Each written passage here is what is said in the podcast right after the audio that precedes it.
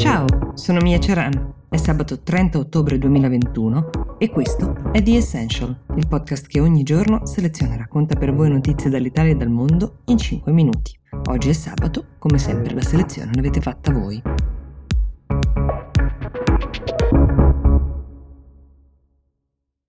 A grande richiesta, perché sono arrivate diverse segnalazioni, la prima notizia di oggi riguarda l'annuncio di Mark Zuckerberg, il fondatore di Facebook, che ha detto che ha illustrato il rebranding di questo colosso che include, come sapete, anche Instagram e WhatsApp e non solo. Molti ascoltatori ci hanno chiesto di capire che cosa sta per cambiare, che cosa sia Meta, il nuovo nome che è stato scelto. Intanto partiamo dall'etimologia. Meta deriva da metaverso, questo ambizioso progetto di creare non solo un social ma una realtà parallela e virtuale, un metaverso che appunto era stato già annunciato da Zuckerberg. Allora, innanzitutto a cambiare nome è la ragione sociale, per così dire, non le varie piattaforme che ne fanno parte che avranno sempre lo stesso nome. Secondo, diciamo, i maligni, il tentativo di rebranding nasce dall'esigenza di mettere da parte tutte le controversie degli ultimi anni, le polemiche, le accuse che in realtà sono state mosse a Facebook nei 17 anni dalla sua nascita. Ci sono state tantissime vicende, tanta acqua sotto i ponti, miliardi di dollari di profitto, gli scandali come Cambridge Analytica, le discussioni con i capi di Stato, Trump su tutti, ma anche altri. Qualcuno arriva a dire che un nuovo nome permette di creare una sorta di bad company, no? dove mettere tutti i problemi per presentarsi poi al mondo con un nuovo volto, come fece Philip Morris quando divenne Altria, ma parallelo forse con il tabacco è un po' azzardato. Potremmo evocare però ad esempio Google, la cui diciamo parent company si chiama Alphabet, quella che include anche YouTube e non solo, però quello è stato un rebranding, diciamo, efficace fino a un certo punto. La presentazione di Meta l'ha fatta Mark Zuckerberg stesso con un video, o meglio, l'ha fatta il suo avatar, quello del metaverso. Si trova il suo avatar in un interno con vista mare, ci spiega che di fatto potrebbe essere qualsiasi eh, desideriamo la vista, così come il suo alter ego potrebbe indossare qualsiasi cosa che ci venga in mente, nonostante questo lui sceglie una t-shirt nera e dei jeans come sempre e subito con uno zoom out lui praticamente si ritrova accanto a degli amici per una partita virtuale a carte nello spazio, una cosa è chiara, tra l'altro questi milionari contemporanei hanno tutti in comune l'ambizione dello spazio. Più banalmente potreste anche ritrovarvi ad esempio ad un concerto con vostri amici che magari vivono dall'altra parte uh, del mondo, non essendo neanche fisicamente nella stessa città. Insomma, immaginatevi di poter abitare nel vostro feed di Facebook, tra i vostri amici del liceo, i buongiornissimi di vostra zia, i gattini e qualche sostenitore magari di un'area politica a voi più o meno affine. Ecco, forse detta così suona come un incubo, ma più o meno stiamo parlando di questo, di un luogo dove con un visore oh, potete essere catapultati e passare le vostre giornate.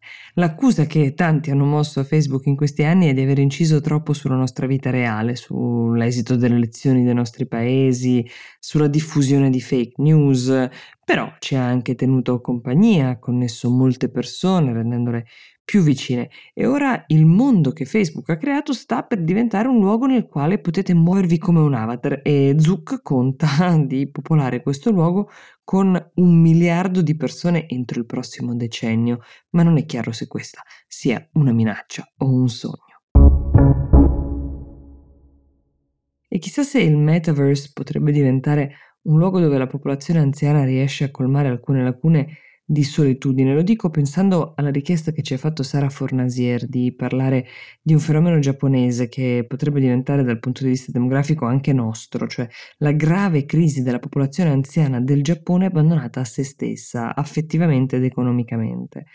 In un paese in cui l'aspettativa di vita continua ad aumentare, mentre invece diminuiscono costantemente le nascite, esattamente come in Italia, si è creato un fenomeno di abbandono degli anziani che solo in rari casi vengono di fatto inseriti nei nuclei familiari dei loro uh, discendenti, più comunemente invece vengono mandati in delle case di riposo, spesso le visite gradualmente diminuiscono nel tempo. Questo fenomeno si chiama Suterateta Ojisan, che letteralmente significa gli anziani scaricati. Questo fenomeno è diventato un proprio allarme sociale in Giappone. Il governo ha provato ad intervenire estendendo l'assistenza sociale, creando nuovi centri residenziali per anziani indigenti, anche perché molti di coloro che in un primo periodo vengono sostenuti economicamente dalle famiglie, ad un certo punto accade che vengano letteralmente scaricati da figli e nipoti che non riescono più a sostenere le rette di queste strutture. Ha fatto scalpore il caso di una coppia, marito e moglie, in sedia a rotelle, accompagnata con un pulmino mm, in un parco e abbandonata lì. La scena è stata filmata da un passante che poi l'ha postata sui social, ma nessuno sa che fine abbiano fatto questi due anziani. Anche questo abbandono ha un nome, tanto è diffuso, si chiama Ubasute, prevede l'abbandono proprio di un anziano per conto terzi, qualcun altro che lo fa per conto delle famiglie ed esiste da diversi decenni, a volte invece sono gli stessi anziani che si lasciano morire, si chiamano Kodokushi, morti in solitudine, sono uomini e donne che nell'incapacità di sostenersi eh, tornano a vivere magari in vecchie case di proprietà lontano dai grandi centri, case che però sono fatiscenti, mm, senza luce, dove le utenze sono staccate da tempo e lì si lasciano morire. Spesso passano dei mesi prima che qualcuno se ne accorga e dia l'allarme. Sono dei fenomeni davvero agghiaccianti, però che vale la pena conoscere magari anche solo per capire l'importanza di avere una rete sociale e uno Stato che si occupi dei suoi cittadini.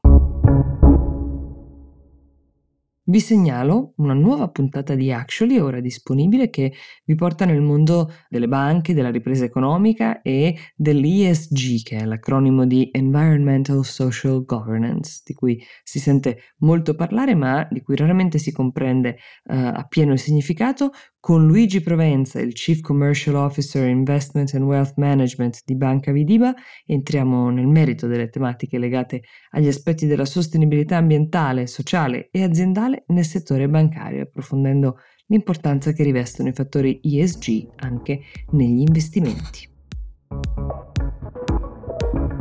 The Essential per oggi si ferma qui, io vi auguro un buon fine settimana e vi do appuntamento a lunedì.